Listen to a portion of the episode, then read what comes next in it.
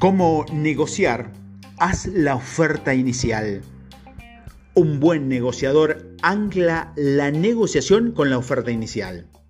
Los estudiosos de la negociación a menudo discrepan sobre si se hace o no se hace la oferta inicial.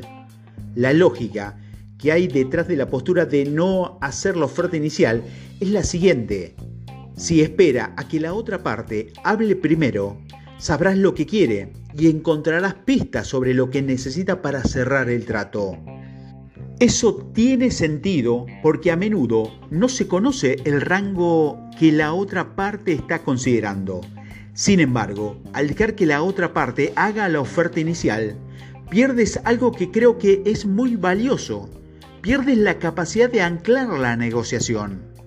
Anclar la negociación significa que has puesto un número sobre la mesa en torno al cual quieres que gravite el resto de la negociación. Por ejemplo, si vas a comprar un auto nuevo, el concesionario pone siempre una cifra en el escaparate que casi siempre ancla el precio con una gran fuerza de gravedad. Si quieren 35 mil dólares por el auto y su negocio o negocias el precio a 34 mil dólares, te sentirás como si hubieras conseguido un trato en el que has logrado rebajar mil dólares del precio de venta.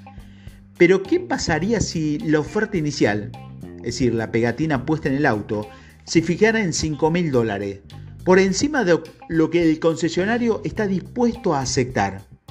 Esto significa que en realidad obtuviste 4 mil dólares por encima del precio por el que lo habrías vendido. Cuando eres capaz de hacer la oferta inicial al establecer a partir de ese momento un ancla gravitaria por el resto de la conversación, se trata de una ventaja estratégica. Digamos, sin embargo, que no has podido fijar la oferta inicial. En el sector inmobiliario o en el automovilístico por ejemplo, la oferta inicial se fija antes de empezar a negociar. Si en este caso puedes ajustar la gravedad de la negociación un poco más eh, a tu favor con una contraoferta, esta no es tan fuerte como la oferta inicial, pero sigue siendo útil. A veces, disponer de información que ajusta la gravedad en la negociación a tu favor reajusta la conversación.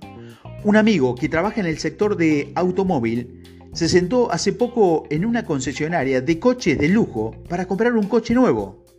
Mi amigo vendía el programa de informática que muchos concesionarios utilizan para hacer un seguimiento de su inventario. El vendedor dijo que el precio era de 90 mil dólares. Mi amigo sacó un informe sobre el coche en el que se indicaba que el concesionario había comprado el coche por 60 mil dólares y que en su opinión 70 mil dólares sería un precio justo, lo que permitía al concesionario obtener un beneficio de 10 mil dólares. Esa información cambió la gravedad de la negociación a favor de mi amigo.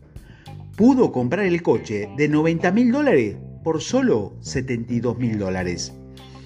Independientemente de si haces la oferta inicial o no, si piensa en las distintas ofertas como números que afectan a la atracción gravitacional, puedes inclinar el trato hacia una resolución con la que te sientas cómodo.